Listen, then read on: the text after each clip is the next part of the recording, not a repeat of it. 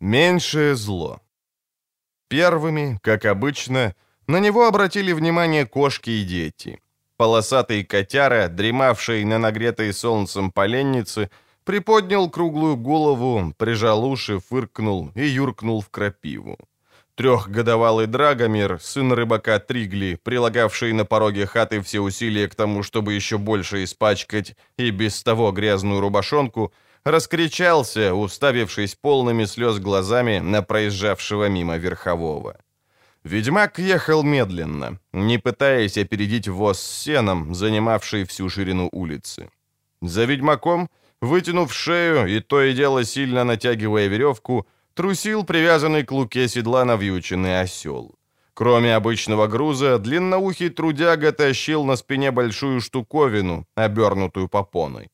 Серо-белый бок осла покрывали черные полоски запекшейся крови. Наконец, воз свернул в боковую улочку, ведущую к амбарам и пристани, от которой веяло бризом и несло смолой и воловьей мочой. Геральт поторопил лошадь.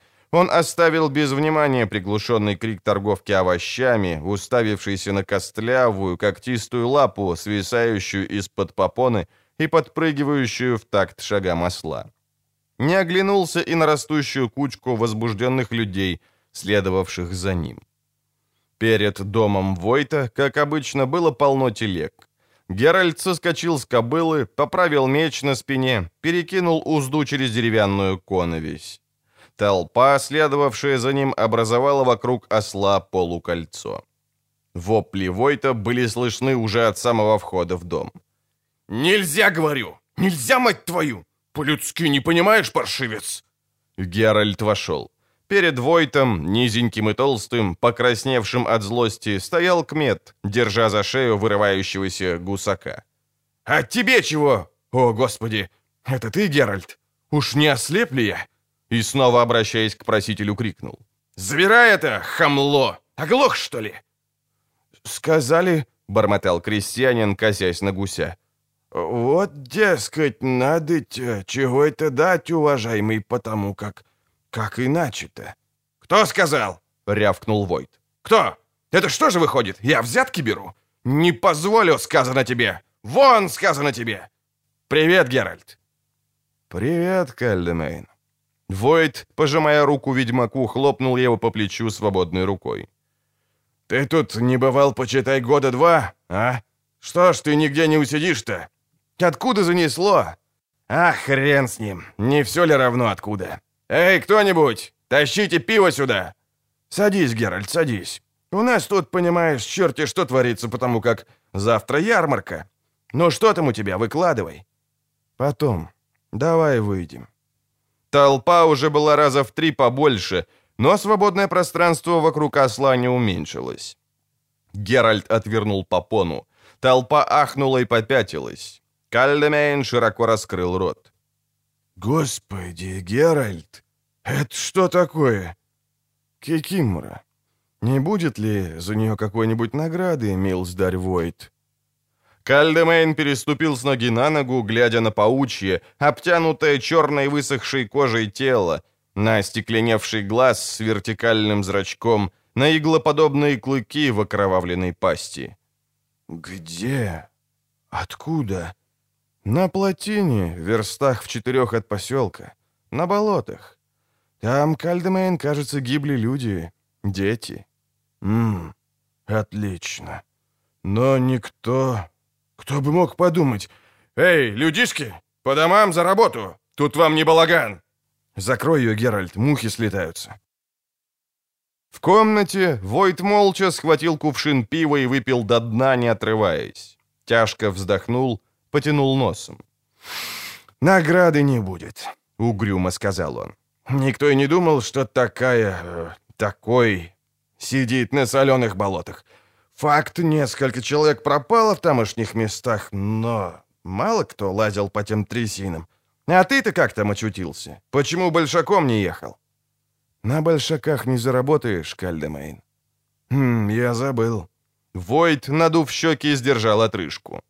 Ведь какая была тихая округа. Даже домовые, и те редко отливали бабам в крынке с молоком. И вот, поди ж ты, под самым боком какая ты дрянь. Выходит, надо тебя благодарить, потому как заплатить не заплачу. Фондов нету на награды-то. Скверно. Немного наличных мне б не помешали, чтобы перезимовать. Ведьмак отхлебнул из кружки, смахнул с губ пену. Отправляюсь в Испаден. Да не знаю, успею ли до снега. Могу застрять в каком-нибудь городишке вдоль Лутонского тракта. Надолго к нам в Блавикен? Нет, нельзя засиживаться, зима подпирает. Где остановишься? Может, у меня? На мансарде есть свободная комната. На кой тебе к трактирщикам переться? Обдерут как липку, разбойники. Поболтаем, расскажешь, что в мире слыхать. Охотно. А как на это твоя лебуша? В последний раз я заметила, она меня не очень-то жалует. В моем доме бабы не гугу. Но так, между нами, постарайся не делать при ней того, что недавно выкинул за ужином. Ты имеешь в виду, когда я запустил вилкой в крысу? Нет, я имею в виду, что ты в нее попал, хотя было темно. Я думал, будет забавно. Оно и было, только не делай этого при Лебуше. Слушай, а это, как ее там, Куки... Хикимора. Она тебе для чего-то нужна? Интересно, для чего бы? Если награды не будет, можешь выкинуть ее на помойку. А, знаешь, эта мысль. Эй, Коралька, Борг, носи камень. Есть там кто? Вошел городской стражник с алебардой на плече, с грохотом задев острием о притолоку. «Носи камень», — сказал Кальдемейн. «Прихвати кого-нибудь в помощь, забери от хаты осла вместе с той дрянью, что попоной покрыта, отведи за хлева и утопи в навозной яме. Усек?» «Угу. Слушаюсь, только... А, Милсдарь, Войт». «Чего еще?» «Может, э, прежде чем утопить...» «Ну?» «Показать ее мэтру Ириону, а то вдруг ему куда-нибудь сгодится». Кальдемейн хлопнул ладонью по столу. «А ты не дурак, носи камень. Слушай, Геральт, может, наш городской колдун отвалит тебе чего за эту падаль? Рыбаки приносят разных чудовищ. О, восьминогов там, краболонов, каракатов.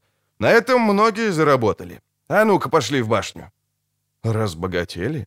Собственного колдуна завели? Навсегда или временно?» «Навсегда.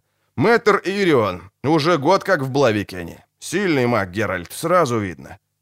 «Не думаю, чтобы ваш сильный маг заплатил за Кикимору», — поморщился Геральт. «Насколько мне известно, она на эликсиры не годится. Думаю, Ирион только отчитает меня. Мы, ведьмаки, с волшебниками не очень-то дружим». «Никогда не слышал, чтобы мэтр Ирион кого-нибудь обругал. Заплатит ли, не обещаю, но попытка-то не пытка. На болотах таких куки это Кикимор может быть много, и что тогда? Пусть колдун осмотрит ее и в случае чего наведет на топе какие-нибудь чары или чего там еще. Ведьмак ненадолго задумался. «Ну что ж, один ноль в твою пользу, Кальдемейн. Рискнем. Где моя шапка?»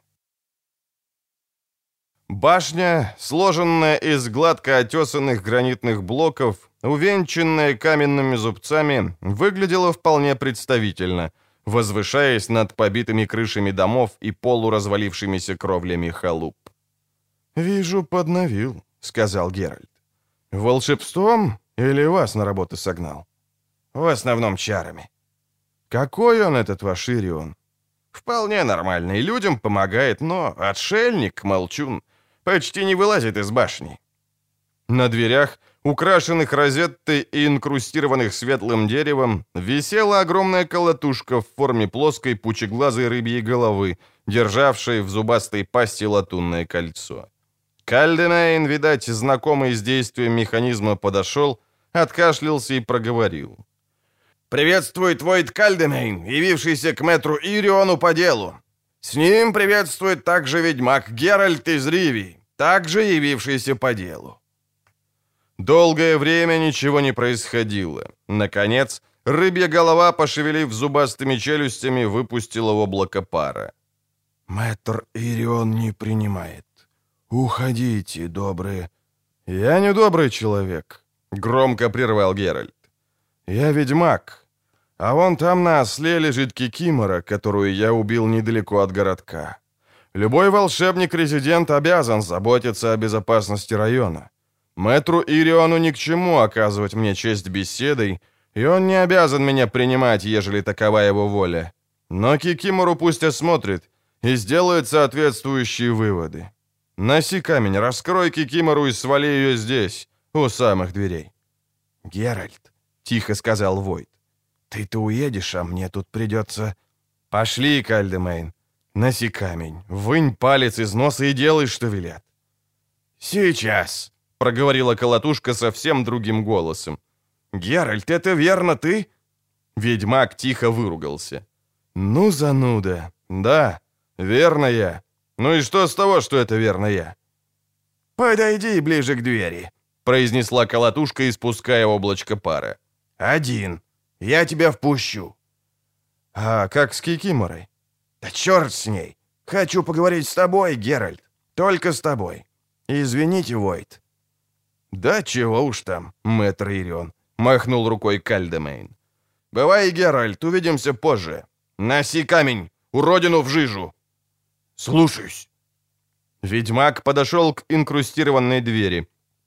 Она слегка приоткрылась, ровно настолько, чтобы он мог протиснуться, и тут же захлопнулась, оставив его в полной темноте. «Эгей!» — крикнул он, не скрывая раздражения. «Готово!» — ответил удивительно знакомый голос.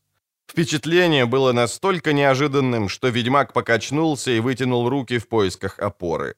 Опоры не было. Сад цвел белым и розовым, воздух был напоен ароматом дождя. Небо пересекала многоцветная радуга, связывая кроны деревьев с далекой голубоватой цепью гор. Домик посреди сада, маленький и скромный, утопал в мальвах. Геральт глянул под ноги и увидел, что стоит по колено в тимьяне. «Ну иди же, Геральт!» — прозвучал голос. «Я у дома!» Он вошел в сад. Слева заметил движение, оглянулся. Светловолосая девушка, совершенно нагая, шла вдоль кустов, неся корзинку полную яблок. Ведьмак торжественно поклялся самому себе больше ничему не удивляться. «Наконец-то! Приветствую тебя, ведьмак!» «Стригобор!» — удивился решивший не удивляться Геральт. Ведьмаку встречались в жизни разбойники с внешностью городских советников, советники, похожие на вымаливающих подаяние старцев, блудницы, смотревшиеся принцессами, принцессы, выглядевшие как стельные коровы, и короли с манерами разбойников. Стригобор же всегда выглядел, как по всем канонам и представлениям должен выглядеть чародей. Он был высок, худ, согбен, у него были буйные кустистые брови и длинный крючковатый нос. Вдобавок он носил черный, не спадающий до земли балахон с широченными рукавами, а в руке держал длиннющий посох с хрустальным шариком на конце. Ни один из знакомых Геральту чародеев не выглядел так, как Стригобор. И что самое удивительное, Стригобор действительно был чародеем. Они присели на терраске, окруженной мальвами – расположившись в плетеных ивовых креслах у столика со столешницей из белого мрамора. Ногая блондинка с корзиной яблок подошла, улыбнулась и снова направилась в сад, покачивая бедрами. «Тоже иллюзия?» — спросил Геральт, любуясь колышущимися прелестями. «Тоже, как и все здесь. Но, дорогой мой, это иллюзия высшего класса. Цветы пахнут, яблоки можешь отведать, Пчела может ужалить тебя, а ее...» Чародей указал на блондинку. «Ты можешь... Возможно, позднее». «И верно. Что поделываешь здесь, Геральт? По-прежнему трудишься за деньги, истребляя представителей вымирающих видов? Что получил за Кикимору? Наверное, ничего, иначе б не пришел сюда. Подумать только, есть люди, не верящие в предназначение. Разве что знал обо мне. Знал?» «Не знал», Уж если я где не ожидал тебя встретить, так именно здесь. Если мне память не изменяет, раньше ты жил в Кавире, в такой же башне. Многое изменилось с тех пор. Хоть бы твое имя. Теперь ты вроде бы зовешься мэтром Ирионом. Так звали строители этой башни. Он скончался лет двадцать назад. Я решил, что надо его как-то почтить, ну и занял его обитель. Я тут сижу за резидента — Большинство горожан живут дарами моря, а, как тебе известно, моя специальность, кроме иллюзий, разумеется, это погода. Порой шторм пригашу, порой вызову. То западным ветром пригоню ближе к берегу косяк мерлангов или угрей. Жить можно, то есть, э, — добавил он грустно, — можно бы жить. Почему можно бы? И зачем ты сменил имя? У предназначения масса обличий. Мое прекрасно снаружи и отвратительно внутри. Оно протянуло ко мне свои окровавленные когти. «Ты ничуть не изменился, Стригобор», — поморщился Геральт. «Плетешь ерунду и при этом строишь умные и многозначительные мины. Не можешь говорить нормально?» «Могу», — вздохнул чернокнижник. «Если это доставит тебе удовольствие, могу. Я забрался сюда, сбежав от жуткого существа, которое собралось меня прикончить. Бегство ничего не дало. Оно меня нашло. По всей вероятности, попытается убить завтра, в крайнем случае, послезавтра. «Так», — бесстрастно протянул ведьмак. «Теперь понимаю». «Что-то мне сдается, моя возможная смерть не очень-то тебя волнует». «Стригобор», — сказал Геральт. «Таков мир. Путешествуя, видишь многое. Двое бьются из-за межи посреди поля, которое завтра истопчут кони дружин двух здешних графов, жаждущих уничтожить друг друга. Вдоль дорог на деревьях болтаются висельники, в лесах разбойники перерезают глотки купцам. В городах то и дело натыкаешься на трупы в сточных канавах. Во дворцах тычут друг друга стилетами, а на пиршествах то и дело кто-нибудь валится под стол, синий от отравы. Я привык, так, чего же ради меня должна волновать грозящая кому-то смерть, к тому же грозящая не мне, а тебе?» «К тому же грозящая мне», — усмехнувшись, повторил Стригобор. «А я-то считал тебя другом, надеялся на твою помощь». «Наша последняя встреча», — сказал Геральт, — «имела место при дворе короля Иди в Кавире. Я пришел получить плату за уничтожение Амфисбены, которая терроризировала всю округу. Тогда ты и твой собрат Завист наперебой обзывали меня шарлатаном, бездумной машиной для убийств и, если мне память не изменяет, трупоедом.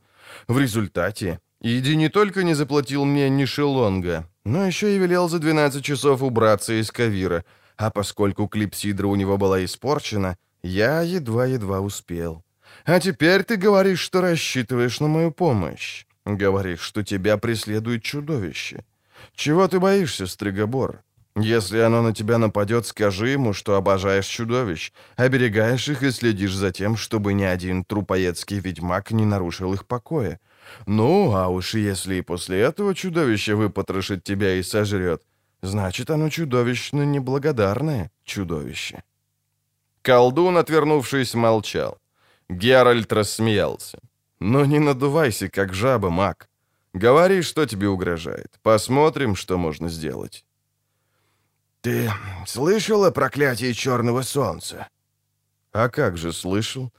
Только под названием «Мании сумасшедшего Эльтибальда». Так звали мага, который устроил бузу, в результате которой перебили или заточили в башне несколько десятков высокородных девиц, даже королевских кровей. Якобы они были одержимы дьяволом, прокляты, порчены черным солнцем, как на вашем напыщенном жаргоне вы окрестили обыкновеннейшее солнечное затмение. Эльтибальд, который вовсе не был сумасшедшим, расшифровал надписи на мингирах дауков, на надгробных плитах в некрополях Вожгоров, проанализировал легенды и мифы деталаков. Никаких сомнений быть не могло — Черное солнце должно было предвещать скорое возвращение Лилиты, почитаемой на Востоке под именем Ниями, и гибель человечества. Дорогу для Лилиты должны были проложить 60 дев в золотых коронах, кои кровью заполнят русло рек. «Бред», — сказал ведьмак, — «и вдобавок нерифмованный. Все приличные предсказания бывают в стихах. Всем известно, что имел в виду Эльтибальт и Совет Чародеев. Вы воспользовались бредом сумасшедшего, чтобы укрепить свою власть, разрушить союзы, не допустить родственных связей, устроить неразбериху в династиях, словом, как следует подергать за веревочки, подвязанные к марионеткам в коронах. А ты мне мозги пудришь какими-то предсказаниями, которых постыдился бы даже кривой старик на ярмарке. Можно скептически относиться к теории Эльтибальда, к интерпретациям предсказателей, но нельзя отрицать того факта, что у девушек, родившихся после затмения, наблюдаются чудовищные мутации. Почему же нельзя? Я слышал нечто диаметрально противоположное. Я присутствовал при вскрытии одной из них, Геральт, сказал волшебник. «Геральт, то, что мы обнаружили внутри черепа и спинного мозга, невозможно было однозначно определить. Какая-то красная губка. Внутренние органы смещены, перемешаны, некоторых вообще нет. Все покрыто подвижными жгутиками, сине-розовыми лоскутиками. Сердце с шестью камерами. Две практически атрофированы, но тем не менее. Что ты на это скажешь?» Я видел людей, у которых вместо рук орлиные когти, людей с волчьими клыками, людей с дополнительными суставами, дополнительными органами и дополнительными чувствами. Все это были результаты вашей возни с магией. «Говоришь, видел различные мутации?» — поднял голову чернокнижник. «А скольких из них ты угробил за деньги в соответствии со своим ведьмачьим призванием, а?» Потому как можно иметь волчьи клыки и ограничиться тем, что их показываешь девкам в хлеву, а можно иметь волчью натуру и нападать на детей. Именно так было с рожденными после затмения девочками, у которых обнаружилась необъяснимая склонность к жестокости, агрессивность, бурные вспышки гнева и чрезмерный темперамент. «У любой бабы при желании можно отыскать подобное», — усмехнулся Геральт. «Что ты плетешь? Выпытываешь, сколько мутантов я убил. А почему тебя не интересует, скольких я расколдовал, освободил от сглаза? Я ведьмак, которого вы презираете. А что сделали вы, могущественные чернокнижники? Применили высшую магию, нашу и священническую в различных храмах. Все испытания окончились смертью девушек. Это плохо говорит о вас, а не о девушках. Итак, первые трупы. Насколько я понимаю, вскрывали только их. Не только. Не смотри на меня так. Сам прекрасно знаешь, что были и еще трупы. Сначала решили было ликвидировать всех, но потом передумали. Тех же, которых все-таки э, убирали, вскрывали. Одну подвергли вивисекции. И вы, сукины дети, еще осмеливаетесь критиковать ведьмаков?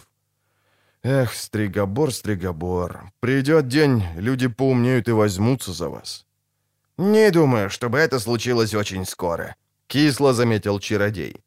Не забывай, мы действовали, защищая людей. Мутантки залили бы кровью целые страны. Так утверждаете вы, колдуны, задрав носы выше своего нимба непогрешимости. Коли уж об этом зашла речь, ты, вероятно, не станешь утверждать, что якобы охотясь на так называемых мутантов, вы ни разу не ошиблись. «Ладно», — сказал Стригобор после долгого молчания. «Буду откровенен, хотя в собственных интересах и не следовало бы. Ошиблись, и к тому же не раз. Разделить их по группам оказалось весьма трудным делом, поэтому мы перестали их убивать, а стали изолировать». «Ну да, ваши знаменитые башни», — фыркнул ведьмак. Да, наши башни. Однако это была очередная ошибка. Мы недооценили их, и многие сбежали. Среди принцев, особенно тех, что помоложе, которым нечего было делать, а еще меньше терять, распространилась какая-то идиотская мода освобождать заключенных красоток. К счастью, большинство свернуло себе шеи. Насколько мне известно, заточенные в башнях девушки быстро умирали. Поговаривают не без вашей помощи. Наглая ложь. Однако действительно они быстро погружались в апатию, отказывались от пищи. Что интересно, незадолго до смерти у них прорезывался дар ясновидения. Очередное доказательство мутации. Что не доказательство, то все менее убедительное. Может, есть и другие? Есть. К примеру, Сильвена, хозяйка в Нароке, к которой нам не удалось даже приблизиться — так быстро она взяла власть в свои руки. Сейчас там творятся жуткие вещи.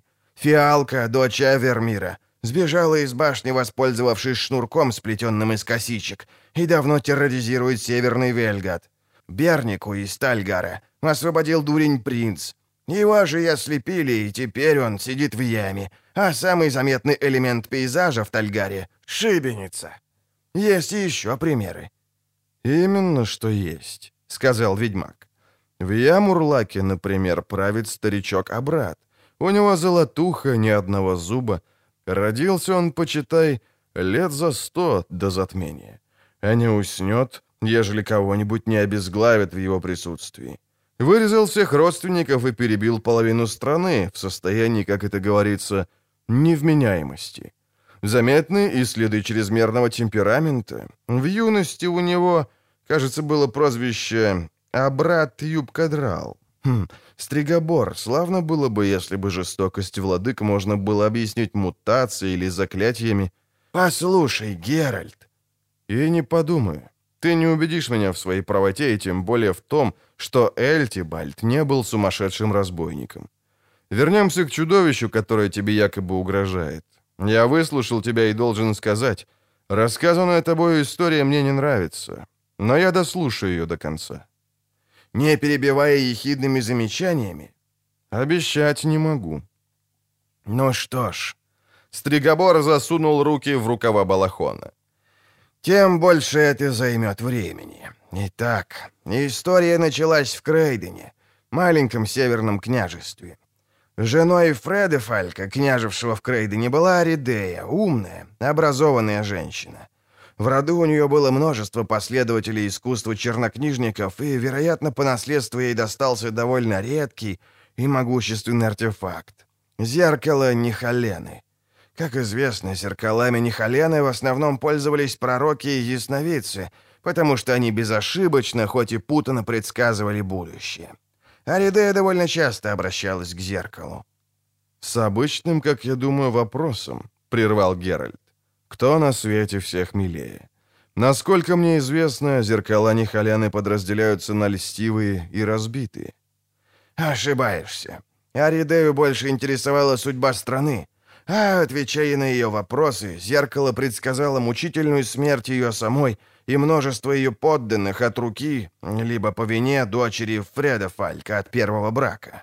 Аридея постаралась, чтобы известие дошло до совета, а совет послал в Крейден меня. Думаю, не надо добавлять, что дочурка Фреда Фалька родилась вскоре после затмения.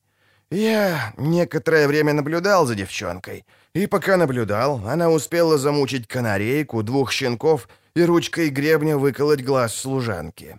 Я проделал несколько тестов при помощи заклинаний. Большинство из них подтвердило, что девочка была мутантом. Я доложил об этом Аридее, потому что Фреда Фальк души в доченьке не чаял. Аридея, как я сказал, была женщиной неглупой. «Ясно», — снова прервал Геральт. И, надо думать, не шибко любила падчерицу. Предпочитала, чтобы трон наследовали ее собственные дети. О дальнейшем можно догадаться. Похоже, там не оказалось никого, кто мог бы свернуть дочурке шею. Да попутно и тебе в придачу. Стригобор вздохнул, воздел очи горе, то есть к небу, на котором по-прежнему многоцветно и красочно переливалась радуга. Я стоял за то, чтобы ее только изолировать, но княгиня решила иначе. Наняла егеря-бандита и отослала с ним малышку в лес. Позже мы нашли его в зарослях. Он э, лежал без штанов, так что ход событий восстановить было нетрудно. Она воткнула ему шпильку в мозг через ухо, вероятно, когда его внимание было поглощено совершенно иным. «Если ты думаешь, что мне его жаль», — буркнул Геральт, то ошибаешься. «Мы устроили облаву», — продолжал Стригобор. «Но девчонка как сквозь землю провалилась. А мне пришлось срочно ретироваться из Крейдена, потому что Фреда Фальк начал что-то подозревать. Лишь спустя четыре года я получил известие от Эридеи. Она выследила девку. Та жила в Махакаме с семью гномами Зарас, которых убедила, что гораздо выгоднее обирать купцов на дорогах, чем зарабатывать антракоз в шахтах. Ее всюду называли «сорокопуткой», потому что пойманных она любила живьем насаживать на острые колья. Аридея несколько раз нанимала убийц, но ни один не вернулся. А потом уж трудно было найти желающих. Слух о девке прошел повсюду. Мечом научилась работать так, что мало какой мужик мог с ней сравняться. Меня снова вызвали. Я тайком явился в Крейден и тут узнал, что Аридею отравили. Все считали, что это работа самого Фреда Фалька, который высмотрел себе наложницу помоложе и поядрёнее. Но я думаю, без Ренфри тут не обошлось». «Ренфри?» «Так звали сорокопутку. Я утверждаю, что Аридею отравила она. Князь Фредефальк вскоре погиб при странных обстоятельствах на охоте, а старший сын Аридеи пропал без вести. Конечно, и это тоже была работа девчонки. Я говорю девчонка, а ей к тому времени стукнуло уже 17, и она неплохо подросла. К тому времени, продолжал колдун после недолгого молчания, она и ее гномы уже нагнали страху на весь Махакам. Но однажды они по какому-то поводу повздорили. Не знаю, то ли из-за дележа добычи, то ли из-за очередности ночи на неделе. Важно, что в ход пошли ножи. Семерка гномов не пережила поножовщины. Вышла сухой из воды только сорокопутка. Она одна. Но тогда я уже был в Махакаме. Мы встретились нос к носу. Она мгновенно узнала меня и тут же сообразила, какова была моя роль тогда в Крейдене. Уверяю тебя, Геральт, я едва успел выговорить заклинание, а руки тряслись у меня страшно, когда эта дикая кошка кинулась на меня, размахивая мечом. Я заточил ее в изящную глыбу горного хрусталя. Шесть локтей на девять. Когда она погрузилась в литургию, я кинул глыбу в гномовскую шахту и завалил ствол. «Халтурная работа», — прокомментировал Геральт. «Легко расколдовать. Нельзя было, что ли, превратить в пепел? Ведь у вас столько исключительно милых заклинаний». «Не у меня. Не моя специальность, но ты прав, я схалтурил. Отыскался какой-то идиот-королевич, истратил уйму денег на контур заклинания, расколдовал ее и с триумфом привез к себе домой, в какое-то замызганное королевство на востоке. Его отец, старый разбойник, оказался умнее. Отстегал сыночка, а сорокопутку решил выпытать о сокровищах, которые та награбила вместе с гномами и хитроумно упрятала. Ошибка папеньки состояла в том, что когда ее ногую распластали на лавке у палача, у того в помощниках ходил старший сын короля.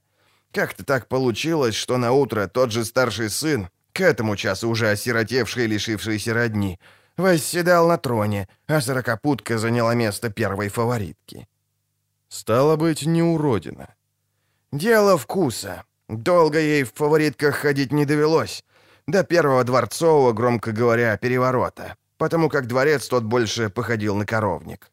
Вскоре оказалось, что она не забыла обо мне. В Кавире организовала на меня три покушения из-за угла. Я решил не рисковать и переждать в Понтере. Она снова нашла меня. Тогда я сбежал в Ангрен, но она и тут меня прищучила.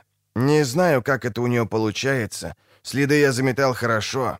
Наверное, свойство ее мутации. А что ж ты снова ее в хрусталь ты не заключил? Угрызение совести? Нет, таковых не было. Однако оказалось, что она приобрела иммунитет против магии. Невозможно. Возможно. Достаточно заполучить соответствующий артефакт или обзавестись аурой. Это опять же могло быть следствием ее прогрессирующей мутации. Я сбежал из Энгрена и спрятался здесь, на Лукоморье, в Блавикене. Год прожил спокойно, но она снова меня вынюхала. Откуда знаешь? Она уже здесь? Да, я видел ее в кристалле. Волшебник поднял палочку. Она не одна, руководит бандой, а значит, замыслила что-то серьезное. Геральт, больше мне бежать некуда. Я не знаю такого места, где бы можно было укрыться. Да, то, что ты прибыл сюда именно сейчас, не случайность. Это предназначение, судьба, рок. Ведьмак поднял брови.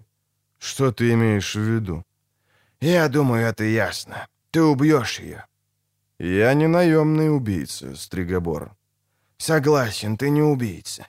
За деньги я истребляю чудовищ, бестий, угрожающих людям, кошмариков и страховидл, созданных чарами и заклинаниями таких типов, как ты, но не людей. Она не человек, она чудовище, мутантка, проклятый выродок. Ты привез Кикимору. Сорокопутка хуже Кикиморы.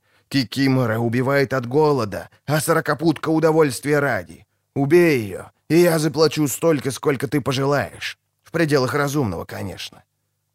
Я уже сказал, история мутации и проклятия Лилиты я считаю вздором. У девушки есть причина рассчитаться с тобой, и я в это вмешиваться не стану. Обратись к Войту, к городской страже. Ты городской волшебник, на твоей стороне здешний закон. «Плевать мне на закон, на Войта и на его помощь!» — взорвался Стригобор. «Не нужна мне защита. Я хочу, чтобы ты ее убил. В эту башню не войдет никто. В ней я в полной безопасности. Но что мне с того? Не могу же я сидеть в ней до конца дней своих. Сорокопутка не откажется от своего, пока жива. Я знаю. Ну и что? Прикажешь мне хереть в этой башне и ждать, когда придет смерть?» Девушки сидели.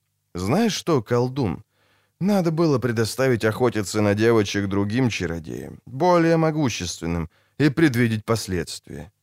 «Я прошу тебя, Геральт!» «Нет, Стригобор». Чернокнижник молчал. Ни настоящее солнце на ненастоящем небе нисколько не сдвинулось к зениту, но ведьмак знал, что в Блавикене уже смеркается. Он почувствовал голод. «Геральт», — сказал Стригобор, — «когда мы слушали Эльтибальда, у многих из нас возникали сомнения, но мы решили выбрать меньшее зло. Теперь я прошу тебя о том же». «Зло — это зло, Стригобор», — серьезно сказал ведьмак, вставая. «Меньшее, большее, среднее — все едино. Пропорции условны, а границы размыты. Я не святой отшельник, не только одно добро творил в жизни. Но если приходится выбирать между одним злом и другим, я предпочитаю не выбирать вообще. Мне пора. Увидимся завтра». «Возможно», — сказал колдун, — «если успеешь». В Золотом дворе, лучшем постоялом дворе городка, было шумно и людно.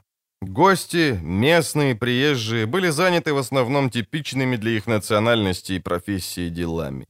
Серьезные купцы спорили с краснолюдами относительно цен на товары и процентов кредита. Менее серьезные щипали за ягодицы девушек, разносивших пиво и капусту с горохом. Местные придурки прикидывались хорошо информированными. Девки всеми силами старались понравиться толстосумам, в то же время отталкивая безденежных. Возницы и рыбаки пили так, словно завтра с утра запретят выращивать хмель. Моряки распевали песни, восхваляющие морские волны, отвагу капитанов и прелести сирен. Последние красочные в деталях. «Напряги память, сотник!» — сказал Кальдемейн трактирщику, перегибаясь через стойку так, чтобы его можно было услышать. «Шесть парней и девка, одетые в черное, украшенные серебром кожи по новиградской моде. Я видел их на заставе. Они остановились у тебя или под Альбакором?» Трактирщик наморщил выпуклый лоб, протирая кружку полосатым фартуком. «Здесь они, Войт», — сказал наконец он.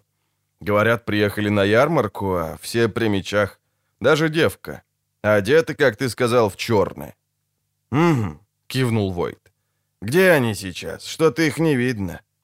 «В маленьком закутке. Золотом платили». «Схожу один», — сказал Геральт. «Не надо превращать это в официальное посещение. Во всяком случае, пока. Приведу ее сюда». «Может и верно. Но поосторожней. Мне тут драки ни к чему». «Постараюсь». Песня матросов судя по возрастающей насыщенности ненормативными словами, приближалась к громкому финалу. Геральт приоткрыл жесткий и липкий от грязи полог, прикрывавший вход в Эркер. За столом сидело шестеро мужчин. Той, которую он ожидал увидеть, среди них не было. «Ну чего?» — рявкнул тот, который заметил его первым, лысоватый, с лицом изуродованным шрамом, проходящим через левую бровь основание носа и правую щеку. «Хочу увидеться с сорокопуткой». От стола поднялись две одинаковые фигуры с одинаково неподвижными лицами, светлыми всклокоченными волосами до плеч, в одинаковых облегающих одеждах из черной кожи, горящие серебряными украшениями. Одинаковыми движениями близнецы подняли со скамьи одинаковые мечи. «Спокойно, Выр! Садись, Нимер!» — сказал человек со шрамом, опершись локтями о стол. «С кем, говоришь, хочешь встретиться, братец? Кто такая сорокопутка?» «Ты прекрасно знаешь, о ком я». «Что за тип?» — спросил потный полуголый детина, крест-накрест перепоясанный ремнями и прикрытый на предплечьях шипастыми щитками. «Ты его знаешь, Ногорн?» «Нет», — сказал человек со шрамом. «Альбинос какой-то!» — хохотнул щуплый темноволосый мужчина, сидевший рядом с Ногорном. Тонкие черты лица, большие черные глаза и остроконечные уши выдавали в нем полукровку эльфа. «Альбинос, мутант. Шутка природы. Надо же, впускает таких в шинки к порядочным людям». «Я его уже где-то видел», — сказал плотный загорелый тип с волосами, заплетенными в косички, оценивая Геральта взглядом злых прищуренных глаз. «Неважно, где ты его видел, Тавик», — сказал Ногарн. «Послушай, братец, Киврил только что тебя страшно обидел. Ты его не вызовешь? Такой скучный вечер». «Нет, не вызову», — спокойно сказал ведьмак. «А меня, если вылью на тебя эту рыбью похлебку, вызовешь?» — захохотал голый по пояс. «Спокойно, десятка», — сказал Ногорн. «Раз он сказал нет, значит нет, пока. Ну, брат, говори, что хочешь сказать, и выматывайся. Имеешь возможность выйти сам. Если не воспользуешься, тебя вынесут половые». «Тебе мне сказать нечего. Хочу увидеться с сорокопуткой. С Ренфри». «Слышали, парни?» Но Горн взглянул на дружков. «Он хочет видеться с Ренфри. А зачем, братец, позволь узнать?» «Не позволю». Ногорн поднял голову и глянул на близнецов, те уже сделали шаг вперед, бренча серебряными застежками высоких ботинок. «Знаю», — вдруг сказал тот с косой. Вспомнил, где я его видел. «Ты чего там бормочешь, Тавик?» Перед домом Войта он привез какого-то дракона на продажу. Этакую помесь паука с крокодилом. Люди болтали, будто он ведьмак. «Что такое ведьмак?» — спросил голый десятка. «А, Киврил?» «Наемный колдун», — сказал полуэльф. «Фокусник. Фокусы кажет за горсть сребреников. Я же сказал, шутка природы. Оскорбление человеческих и божеских законов. Таких надо бы сжигать». «Мы не очень обожаем колдунов», — проскрипел Тавик, не отрывая от Геральта взгляда прищуренных глаз. «Что-то мне сдается, Киврил, что в тутошней дыре у нас будет работы поболее, чем думалось. Их здесь не один, а, ведомо, они держатся разом.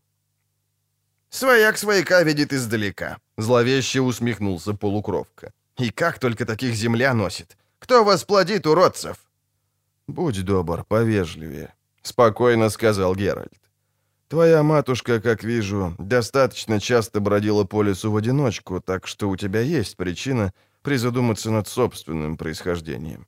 «Возможно», — ответил полуэльф, не переставая усмехаться. Но я, по крайней мере, свою мать знал. А вот ты, ведьмак, не можешь этим похвалиться». Геральт чуточку побледнел и стиснул зубы. Но Горн, заметивший это, громко рассмеялся.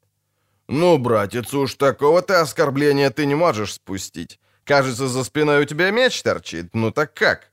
Выйдите с Киврилом во двор. Вечер скукотище». Ведьмак не ответил. «Засранный трус», — фыркнул Тавик.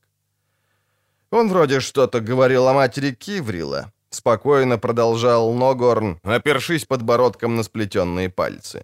Что-то страшно оскорбительное, если я верно понял. Мол, распутничала или как-то так. Эй, десятка, неужто ты сможешь слушать, как какой-то бродяга оскорбляет матушку твоего друга? Матушка, мать ее, так дело святое.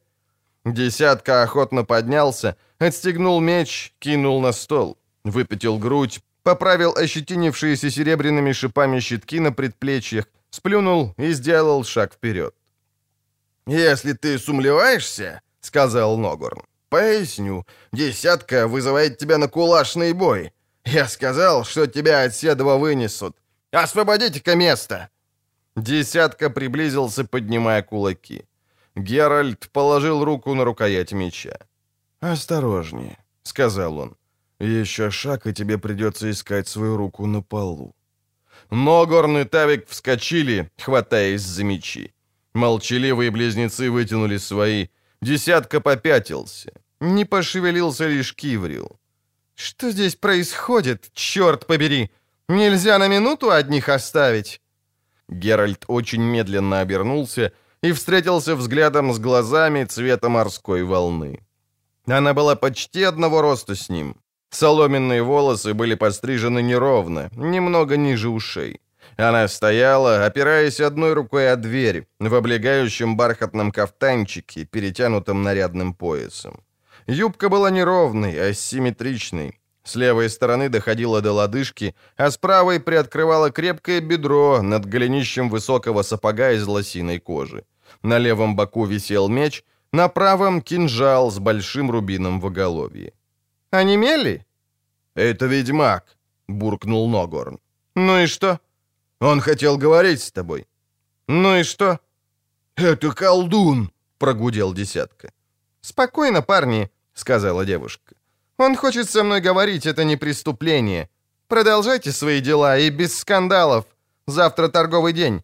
Думаю, вы не хотите, чтобы ваши фокусы испортили ярмарку. Столь важное событие в жизни этого милого городка».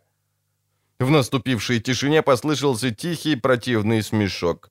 Смеялся Киврил, все еще небрежно развалившийся на лавке.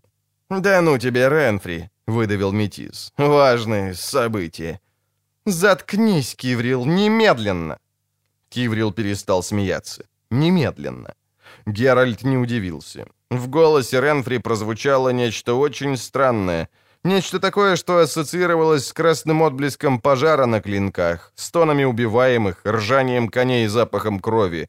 Видимо, у остальных тоже возникли подобные ассоциации, потому что бледность покрыла даже загорелую харю Тавика. «Ну, Белоголовый», — прервала тишину Ренфри, — Выйдем в большую залу, присоединимся к Войту, с которым ты сюда пришел. Он, верно, тоже хочет со мной потолковать». Кальдемейн, ожидавший у стойки, увидев их, прервал тихую беседу с трактирщиком, выпрямился, скрестил руки на груди. «Послушайте, мазель», — твердо сказал он, не тратя времени на обмен ненужными учтивостями. «Я знаю от этого вот ведьмака из Ривии, что привело вас в Блавикен. Похоже, вы в обиде на нашего колдуна». «Возможно. Ну и что?» — тихо спросила Ренфри, тоже не очень-то учтиво. «А то, что на такие обиды есть городские или костелянские суды.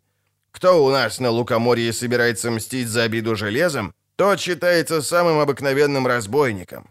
А еще то, что либо завтра поутру вы выметитесь из Блавикена вместе со своей черной компашкой, либо я упрячу вас в яму. Пре...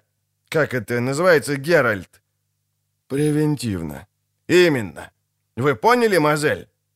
Ренфри сунула руку в мешочек на поясе, достала сложенный в несколько раз пергамент. «Прочтите, Войт, если грамотный, и больше не называйте меня мазелью». Кальдемейн взял пергамент, читал долго, потом молча подал Геральту. «Моим комесам, вассалам и свободным подданным», — прочитал ведьмак вслух. «Всех и каждого извещаю, по елику Ренфри, Крейгенская княжна, пребывает на нашей службе и мила нам, то гнев наш падет на голову тому, кто ей чинить препятствия вознамерится. Аудуэн, король. Слово «препятствие» пишется через «е», но печать, похоже, подлинная. «Потому что подлинное и есть», — сказала Ренфри, вырывая у него пергамент.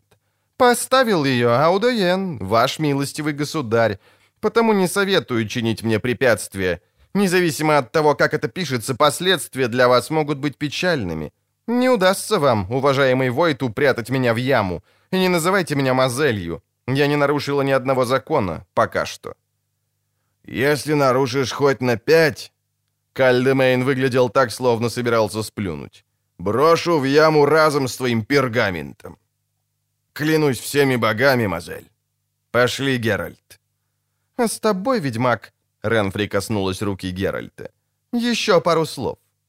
Не опоздай на ужин, бросил Войт через плечо. Иначе лебуши обозлится. Не опоздаю. Геральт оперся о стойку. Поигрывая медальоном с волчьей мордой, висящим на шее, он смотрел в зелено-голубые глаза девушки. «Я слышала тебе», — сказала она. Ты, Геральт, из Ривии, белоголовый ведьмак. Стригобор твой друг?» «Нет». «Это упрощает дело». «Не думаю. Я не намерен оставаться в стороне». Ренфри прищурилась. Стригобор завтра умрет», — проговорила она тихо, отбрасывая со лба прядку неровно постриженных волос. «Зло было бы меньше, если б умер только он». «Если, а вернее прежде, чем Стригобор умрет, умрут еще несколько человек. Другой возможности я не вижу». «Скромно сказано, несколько». Чтоб меня напугать, требуется нечто большее, чем слова «сорокопутка». «Не называй меня сорокопуткой, не люблю. Дело в том, что я вижу другие возможности. Стоило бы их обсудить, но что делать? Лебуши ждет. Она хоть ничего, это Лебуши». «Это все, что ты имела мне сказать?» «Нет, но теперь иди. Лебуши ждет». В его коморке на мансарде кто-то был. Геральт знал об этом еще прежде, чем подошел к двери и понял по едва ощутимой вибрации медальона. Он задул каганец, которым освещал себе ступени, вынул кинжал из-за голенища, сунул его сзади за пояс. Нажал ручку. В комнатке было темно. Не для ведьмака. Он, умышленно не торопясь, как бы сонно переступил порог, прикрыл за собой дверь. В следующий момент, сильно оттолкнувшись, прыгнул ласточкой, навалился на человека, сидевшего на его лежанке, прижал того к постели. Левое предплечье сунул ему под подбородок, потянулся за кинжалом, но не вынул. Что-то было не так. «Недурно для начала», — глухо проговорила Ренфри, неподвижно лежа под ним. «Я рассчитывала на это, но не думала, что мы так скоро окажемся в постели. Убери руку с моего горла, будь любезен». «Это ты?» Это я. Слушай, есть два выхода. Первый, ты слезешь с меня и мы побеседуем. Второй, все остается как есть, но хотелось бы все же скинуть сапоги, как минимум. Ведьмак выбрал первый выход. Девушка вздохнула, встала, поправила волосы и юбку. «Зажги свечи. Темноте я вижу не как ты, а видеть собеседника люблю». Она подошла к столу, высокая, худощавая, гибкая. Села, вытянув ноги в сапогах. Оружия вроде бы у нее не было. «Выпить есть?» «Нет». «В таком случае хорошо, что я прихватила», — засмеялась она, ставя на стол дорожный бурдючок и два кожаных кубка. «Почти полночь», — холодно сказал Геральт. «Может, перейдем к делу?» «Минутку. Пей. Твое здоровье, Геральт». «Взаимно, сорокопутка». «Меня зовут Ренфри, черт побери», — подняла она голову. Разрешаю упускать княжий титул, но перестань именовать меня сорокопуткой». «Тише, разбудишь весь дом. Могу я, наконец, узнать, чего ради ты влезла сюда через окно?» «Какой догадливый. Я хочу спасти Блавикен от резни. Чтобы обсудить это с тобой, я лазила по крышам, словно мартовский кот». «Ценю. Вот только не знаю, какой смысл в таком разговоре. Положение ясное. Стригобор сидит в колдовской башне, чтобы его достать, тебе придется организовать осаду. Если ты это сделаешь, тебе не поможет твой королевский папирус. Если ты в открытую нарушишь закон, Аудуэн не станет тебя защищать. Войт, стража, весь Блавикен выступит против тебя. Если выступит весь Блавикен, то жутко пожалеет. Ренфри усмехнулась, показав хищные белые зубки. «Ты разглядел моих мальчиков? Ручаюсь, они свое дело знают. Представляешь себе, что произойдет, если начнется драка между ними и теми телками из стражи, которые то и дело спотыкаются о собственные алебарды?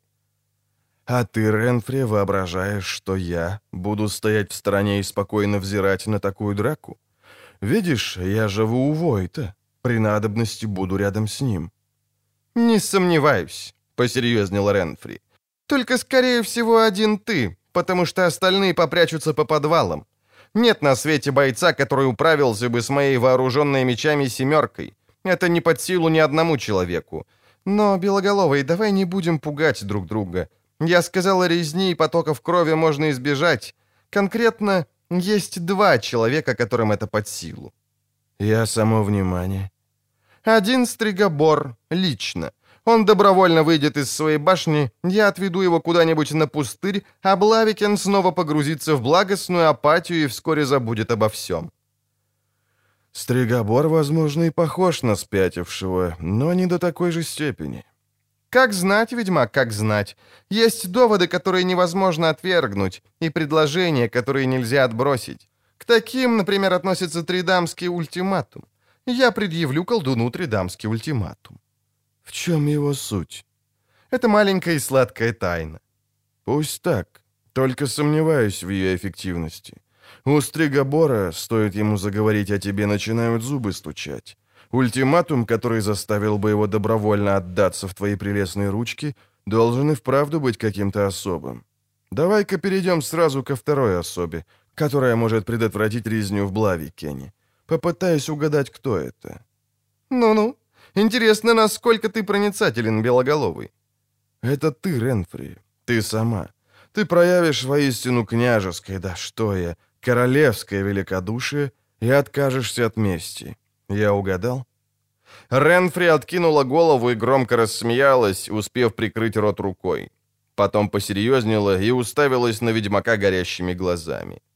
«Геральт, я была княжной, но в Крейдене. У меня было все, о чем можно только мечтать, даже просить не было нужды. Слуги по первому зову, платья, туфельки, трусики из батиста, драгоценности и бижутерия, буланы и пони, золотые рыбки в бассейне. Куклы и дом для них повместительнее твоей здешней лачуги.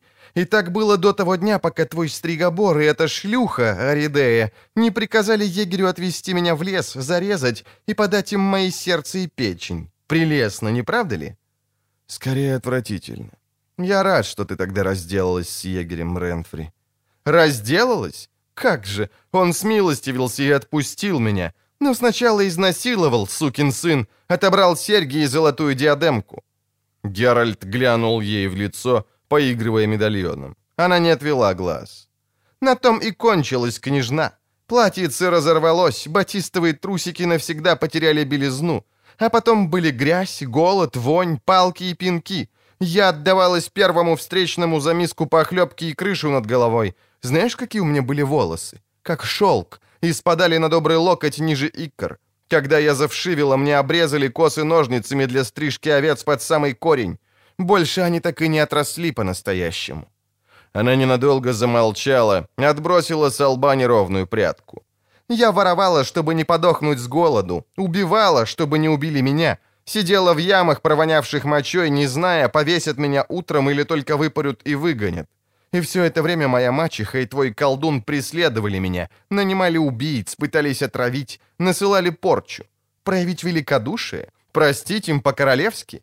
Я ему по-королевски башку оторву, а может, сначала вырву обе ноги. Там видно будет». «Аридея и Стригобор пытались тебя отравить?» «Именно что.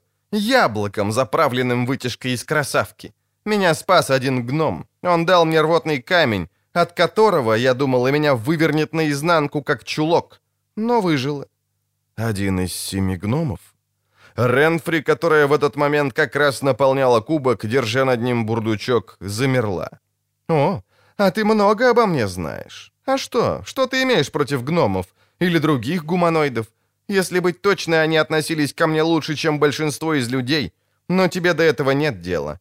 Я сказала, Стригобор и Аридея, пока могли, преследовали меня как дикого зверя. Потом уже не могли, я сама стала охотником. Аридея откинула копыта в собственной постели — для нее я составила особую программу.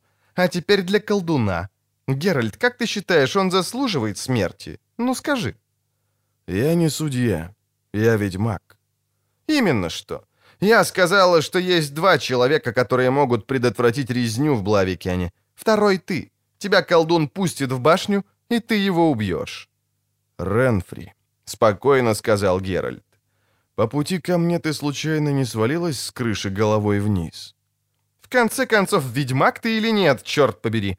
Говорят, ты убил Кикимору, привез ее на ослике для оценки. Стригобор хуже Кикиморы. Она бездумная скотина и убивает, потому как такое ее боги сотворили. Стригобор — изверг, маньяк, чудовище. Привези его мне на ослике, и я не пожалею золота. Я не наемный убийца, сорокопутка. Верно. Улыбнулась она и откинулась на спинку стула, положив ноги на стол и даже не пытаясь прикрыть юбкой бедра. «Ты, ведьмак, спаситель людей, которых защищаешь от зла. А в данном случае зло — это железо и огонь, которые разгуляются здесь, когда мы встанем друг против друга. Тебе не кажется, что я предлагаю меньшее зло? Самое лучшее решение. Даже для этого сукина сына Стригобора. Можешь убить его милосердно, одним движением, случайно. Он умрет, не зная, что умирает. А я ему этого не гарантирую. Совсем наоборот. Геральт молчал. Ренфри потянулась, подняв руки над головой. «Понимаю твои сомнения», — сказала она. «Но ответ я должна получить немедленно». «Знаешь, почему Стригобор и княгиня хотели тебя убить тогда, в Крейдене, и после?» Ренфри резко выпрямилась, сняла ноги со стола. «Думаю, это ясно», — взорвалась она. «Хотели отделаться от первородной дочери Фреда Фалька, потому что я была наследницей трона. Дети Аридеи родились в результате марганатической связи, и у них не было никаких прав на...» «Я не о том, Ренфри». Девушка опустила голову, но только на мгновение. Глаза у нее разгорелись. «Ну хорошо. Якобы я проклята, испорчена еще в лоне матери, я...» «Договаривай». «Я чудовище». «А разве нет?» Какое-то мгновение Ренфри казалась беззащитной и надломленной, и очень грустной. «Не знаю, Геральт», — шепнула она. Потом черты ее лица снова ожесточились. «Да и откуда мне, черт побери, знать? Если я уколю себе палец, идет кровь. Ежемесячно тоже, ну, сам понимаешь. Переем, болит живот, а перепью голова. Если мне весело, я пою, если грустно, ругаюсь. Если кого-то ненавижу, убиваю, а если... А, дьявольщина, довольна. Твой ответ, ведьмак. Мой ответ таков. Нет. Ты помнишь, о чем я говорила? Спросила она после недолгого молчания. Есть предложения, которые нельзя отвергнуть. Последствия бывают страшными. Я тебя серьезно предостерегаю. Мое предложение относится именно к таким. Подумай как следует». Я подумал как следует. И отнесись ко мне серьезно, потому что я тоже предостерегаю тебя серьезно. Ренфри какое-то время молчала, играя шнуром жемчуга, трижды обернутым вокруг красивой шеи и кокетливо прячущимся в углублении между двумя изящными полушариями, выглядывающими в разрезе блузки. «Геральт, Стригобор просил тебя убить меня?» «Да, он полагал, что это будет меньшее зло». «И ты отказал ему так же, как и мне?» «Так же». «Почему?» «Потому что я не верю в меньшее зло». Ренфри слабо улыбнулась. Затем губы у нее искривились в гримасе, очень некрасивой, при желтом свете свечи. «Стало быть, не веришь. Видишь ли, ты прав, но только отчасти. Существует просто зло и большее зло, а за ними обоими в тени прячется очень большое зло. Очень большое зло, Геральт. Это такое, которого ты и представить себе не можешь, даже если думаешь, будто уже ничто не в состоянии тебя удивить. И знаешь, Геральт, порой бывает так, что очень большое зло схватит тебя за горло и скажет, «Выбирай, братец, либо я, либо то, которое чуточку поменьше». Можно узнать, куда ты клонишь? А никуда. Выпила немного, вот и философствую. Ищу общие истины. Одну как раз нашла. Меньшее зло существует, но мы не в состоянии выбирать его сами. Лишь очень большое зло может принудить нас к такому выбору, хотим мы того или нет. Я явно выпил слишком мало. Ехидно усмехнулся ведьмак. А полночь меж тем уже миновала, как и всякая полночь. Перейдем к конкретным вопросам. Ты не убьешь Стригобора в Блавикене, я тебе не дам. Не позволю, чтобы дело дошло до бойни и резни. Вторично предлагаю. Откажись от мести. Откажись от намерения убить его. Таким образом, ты докажешь ему, и не только ему, что ты не кровожадное нечеловеческое чудовище, мутант и выродок. Докажешь, что он ошибается, что причинил тебе очень большое зло своей ошибкой. Ренфри некоторое время смотрела на медальон ведьмака, вертящийся на цепочке, которую тот крутил пальцами. «А если я скажу, ведьмак, что не умею прощать или отказываться от мести, то это будет равносильно признанию, что он, и не только он, правый, верно? Тем самым я докажу, что я все-таки чудовище, нелюдь, демон, проклятый богами. Послушай, ведьмак, в самом начале моих скитаний меня приютил один свободный кмет. Я ему понравилась. Однако, поскольку мне он вовсе не нравился, а совсем даже наоборот, то всякий раз, когда он хотел меня взять, он дубасил меня так, что утром я едва сползала с лежанки. Однажды я встала затемно и перерезала сердобольному кмету горло. Тогда я еще не была такой сноровистой, как теперь, и нож показался мне слишком маленьким. И понимаешь, Геральт, слушая, как кмет булькает и видя, как он дрыгает ногами, я почувствовала, что следы от его палки и кулаков уже не болят, и что мне хорошо, так хорошо, что... Я ушла, весело посвистывая, здоровая, радостная и счастливая, и потом каждый раз повторялось то же самое. Если б было иначе, кто стал бы тратить время на месть? «Ренфри», — сказал Геральт, — «независимо от твоих мотивов и соображений, ты не уйдешь отсюда посвистывая и не будешь чувствовать себя так хорошо, что уйдешь не веселый и счастливый, но уйдешь живой. Завтра утром, как приказал Войт. Я тебе уже говорил это, но повторю. Ты не убьешь Стригобора в Блавикене. Глаза Ренфри блестели при свете свечи, горели жемчужины в вырезе блузки, искрился Геральтов медальон с волчьей пастью, крутясь на серебряной цепочке. «Мне жаль тебя», — неожиданно проговорила девушка, не спуская глаз с мигающего кружочка серебра. «Ты утверждаешь, что не существует меньшего зла. Так вот, ты останешься на площади, на брусчатке, залитой кровью, один-одинешенек, потому что не сумел сделать выбор. Не умел, но сделал. Ты никогда не будешь знать, никогда не будешь уверен. Никогда, слышишь? Оплатой тебе будет камень и злое слово. Мне жаль тебе, ведьмак». «А ты?» — спросил ведьмак тихо, почти шепотом. «Я тоже не умею делать выбор». «Кто ты?» «Я то, что я есть». «Где ты?» «Мне холодно». «Ренфри». Геральт сжал медальон в руке. Она подняла голову, словно очнувшись ото сна, несколько раз удивленно моргнула. Мгновение, краткий миг казалась испуганной. «Ты выиграл», — вдруг резко бросила она. «Выиграл, ведьмак. Завтра рано утром я уеду из Блавикена и никогда не вернусь в этот задрипанный городишко. Никогда. Налей, если там еще что-нибудь осталось». Обычная, насмешливая, лукавая улыбка опять заиграла у нее на губах, когда она отставила кубок. «Геральт?» «Да». «Эта чертова крыша очень крутая. Я бы лучше вышла от тебя на рассвете. В темноте можно упасть и покалечиться. Я княжна, у меня нежное тело, я чувствую горошину сквозь тюфяк, если, конечно, он как следует не набит сеном.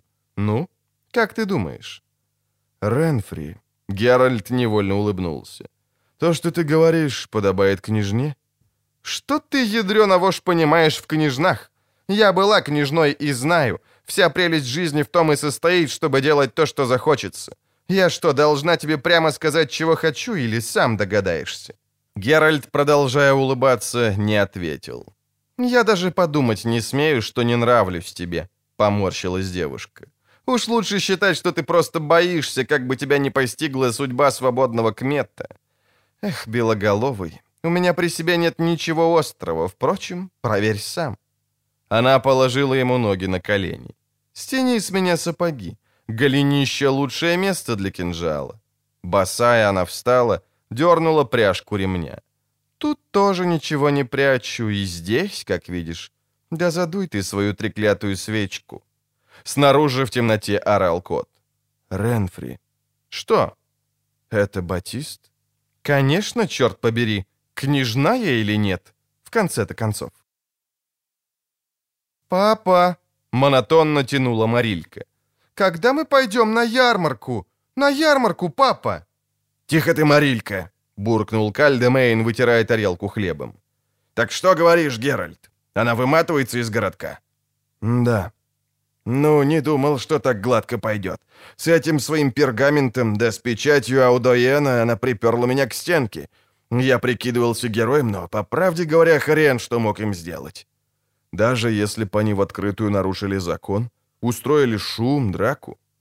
Понимаешь, Геральт, Аудоэн — страшно раздражительный король. Посылает на эшафот за любую мелочь. У меня жена, дочка. Мне нравится моя должность. Не приходится думать, где утром достать жиру для каши. Одним словом, хорошо, что они уезжают. А как это, собственно, получилось? «Папа, хочу на ярмарку». «Либуше, забери ты Марильку». «Да, Геральт, не думал я. Раз спрашивал сотника, трактирщика из Золотого двора о новиградской компании. Та еще шайка. Некоторых узнали». «Да?» «Тот со шрамом на морде. Ногорн, бывший приближенный Абергарда из так называемой Ангренской вольницы. Слышал о такой вольнице? Ясно, кто не слышал. Тот, кого кличут десяткой, тоже там был. И даже если не был, думаю, его прозвище пошло бы не от десяти добрых дел. Чернявый полуэльф Киврил, разбойник и профессиональный убийца. Вроде имеет какое-то отношение к резне в Тридаме. Где-где? В Тридаме. Не слышал? Об этом много было шуму. Три... Ну да, три года назад, потому как Марильке тогда было два годка.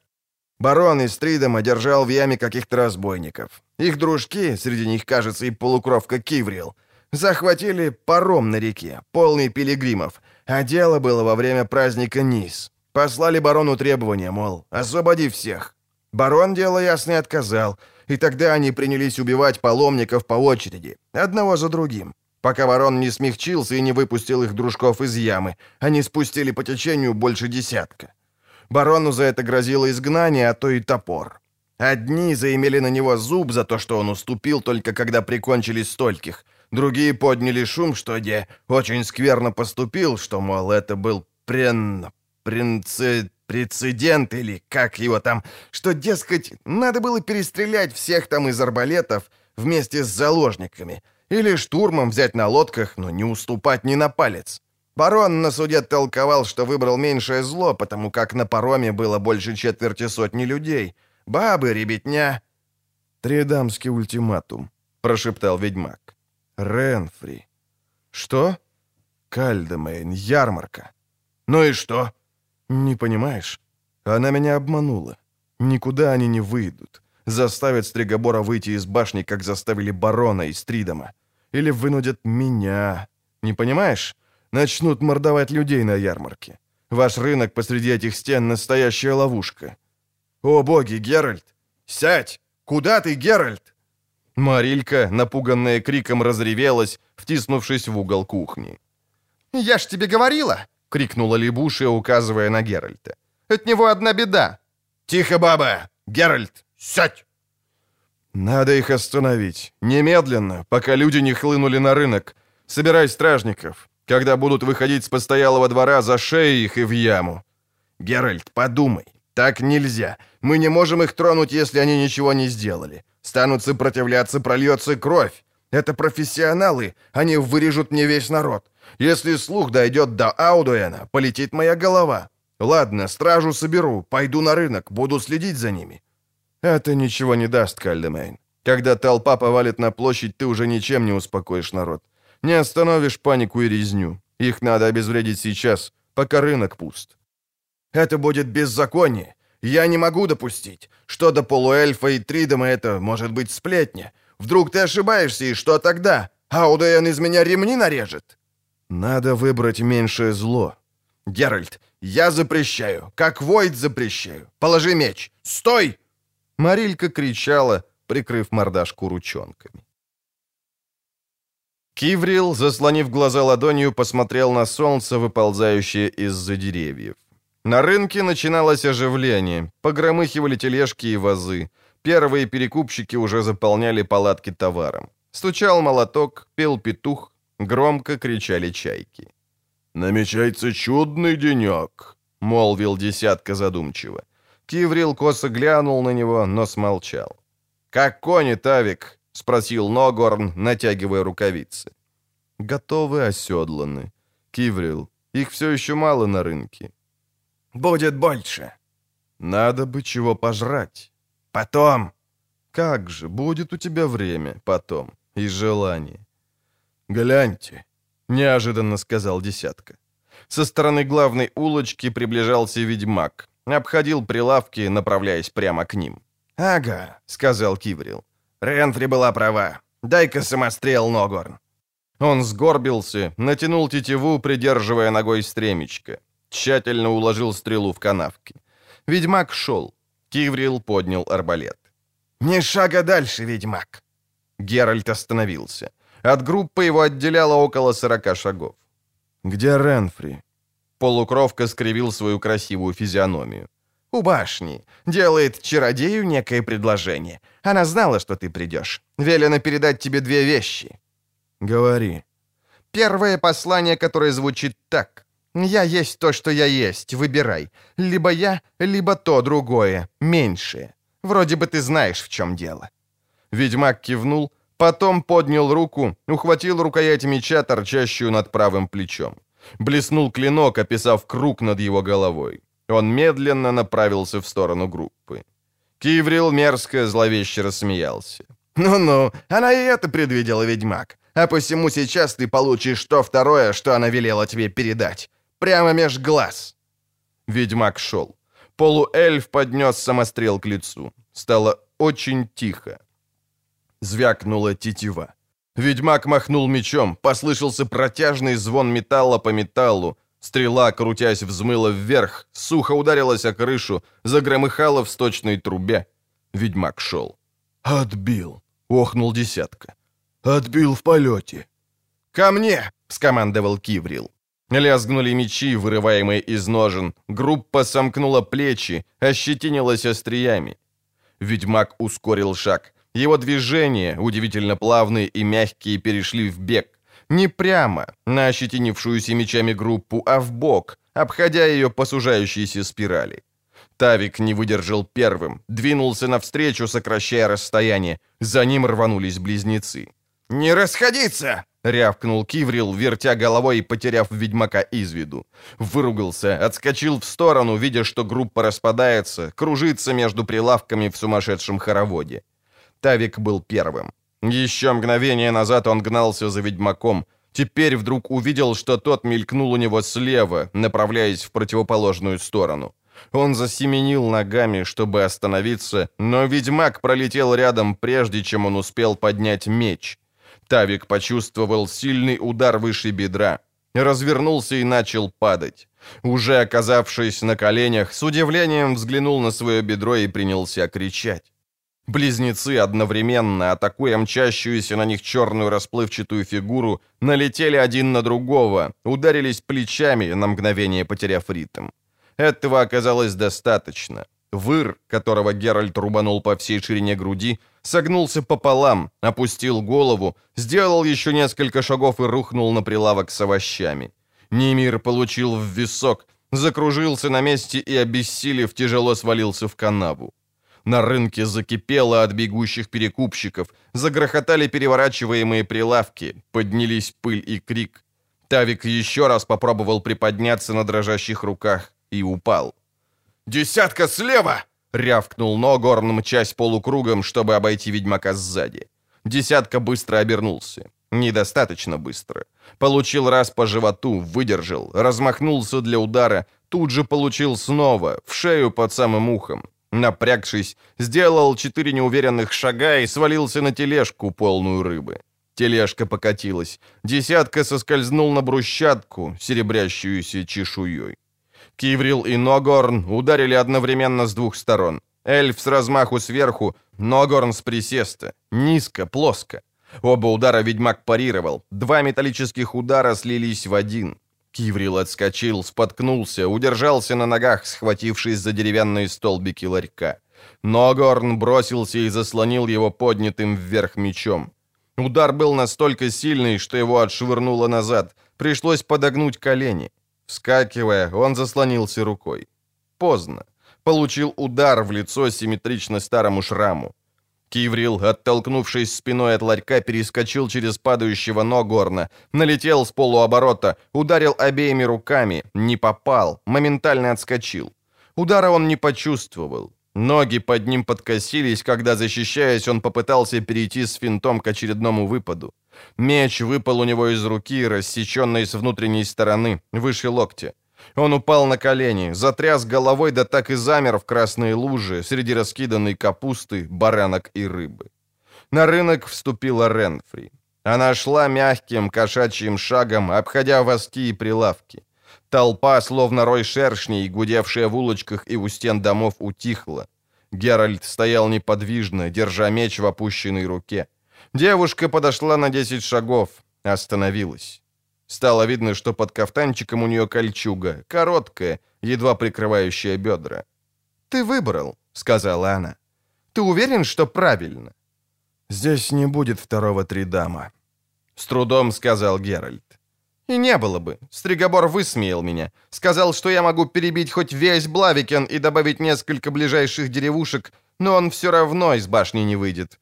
Что так смотришь? Да, я обманула тебя. Я всю жизнь обманывала, если это было необходимо. Чего же ради делать исключение для тебя? Уйди, Ренфри. Нет, Геральт. Рассмеялась она и быстро выхватила меч. Ренфри. Нет, Геральт. Ты свой выбор сделал. Теперь моя очередь. Одним рывком она сдернула юбку с бедер, закружила ею в воздухе, обматывая материал вокруг левого предплечья. Геральт отступил, поднял руку, сложив пальцы в знак. Ренфри снова засмеялась, коротко, хрипло. «Пустое, белоголовый. Это меня не берет. Только меч». «Отойди, Ренфри», — повторил он. «Отойди. Если мы скрестим мечи, я... я уже не смогу». «Знаю», — сказала она. «Но я... я тоже не могу иначе. Просто не могу. Мы есть то, что мы есть. Ты и я». Она двинулась на него легким, раскачивающимся шагом. В правой руке, выпрямленной и отведенной в сторону, поблескивал меч. Левой она волокла юбку по земле. Геральт отступил на два шага. Она прыгнула, махнула левой рукой, юбка взлетела в воздух. Вслед за нею, заслоненный материалом, блеснул меч. Короткий удар. Геральт отскочил. Ткань его даже не задела, а клинок Ренфри скользнул по его мечу. Он машинально защитился серединой клинка, связал оба меча коротким вращением, пытаясь выбить у нее оружие. Это была ошибка. Она отбила его острие и сразу, на полусогнутых, раскачивая бедрами, ударила, целясь в лицо. Геральт едва успел парировать удар, отскочил от падающей на него ткани, закружился и, избегая мелькающего в молниеносных ударах меча, снова отскочил. Она налетела на него, бросила юбку прямо в глаза, ударила вблизи с полуоборота. Он уклонился, увернувшись совсем рядом с ней. Она знала эти приемы развернулась одновременно с ним и, почти коснувшись его, так что он почувствовал ее дыхание, проехала ему лезвием по груди. Боль резанула его, но он не сбил темпа. Развернулся еще раз в противоположную сторону, отразил клинок, летящий к его виску, сделал быстрый финт и выпад. Ренфри отскочила, наклонилась для удара снизу. Геральт, присев в выпаде, молниеносно рубанул ее снизу, самым концом меча, через открытое бедро и пах. Она не крикнула. Упала на колено и на бок, отпустила меч, впилась обеими руками в рассеченное бедро. Кровь толчками запульсировала между пальцами, ручейком стекая на изукрашенный пояс, на лосиные сапоги, на грязную брусчатку. Толпа, втиснутая в улочки, зашевелилась и заорала. Геральт спрятал меч. «Не уходи», Простонала она, свертываясь в клубок. Он не ответил. «Мне холодно». Он не ответил. Ренфри снова застонала. Кровь юркими струйками заполняла ямки между камнями брусчатки. «Геральт, обними меня». Он не ответил. Она отвернулась и замерла, прижавшись щекой к камням. Кинжал с очень острым лезвием, которое она до того скрывала своим телом, выскользнул из ее мертвеющих пальцев. Прошла минута, показавшаяся вечностью. Ведьмак поднял голову при звуке стучавшего по брусчатке посоха стригобора. Волшебник быстро приближался, обходя трупы стороной. «Ну, бойня!» — засопел он. «Видел, Геральт, все видел в кристалле». Он подошел ближе, наклонился. В неспадающей к земле черной одежде, опирающийся о посох, он казался старым. Очень старым. «Невероятно!» — покачал он головой. «Сорокопутка мертвая. Совершенно!» Геральт не ответил.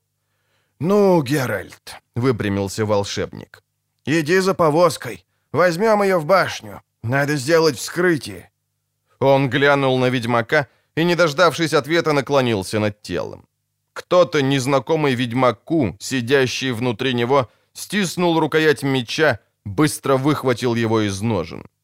«Только коснись ее, колдун», — сказал тот, кого ведьмак и не знал. «Только коснись ее, и твоя голова окажется на брусчатке».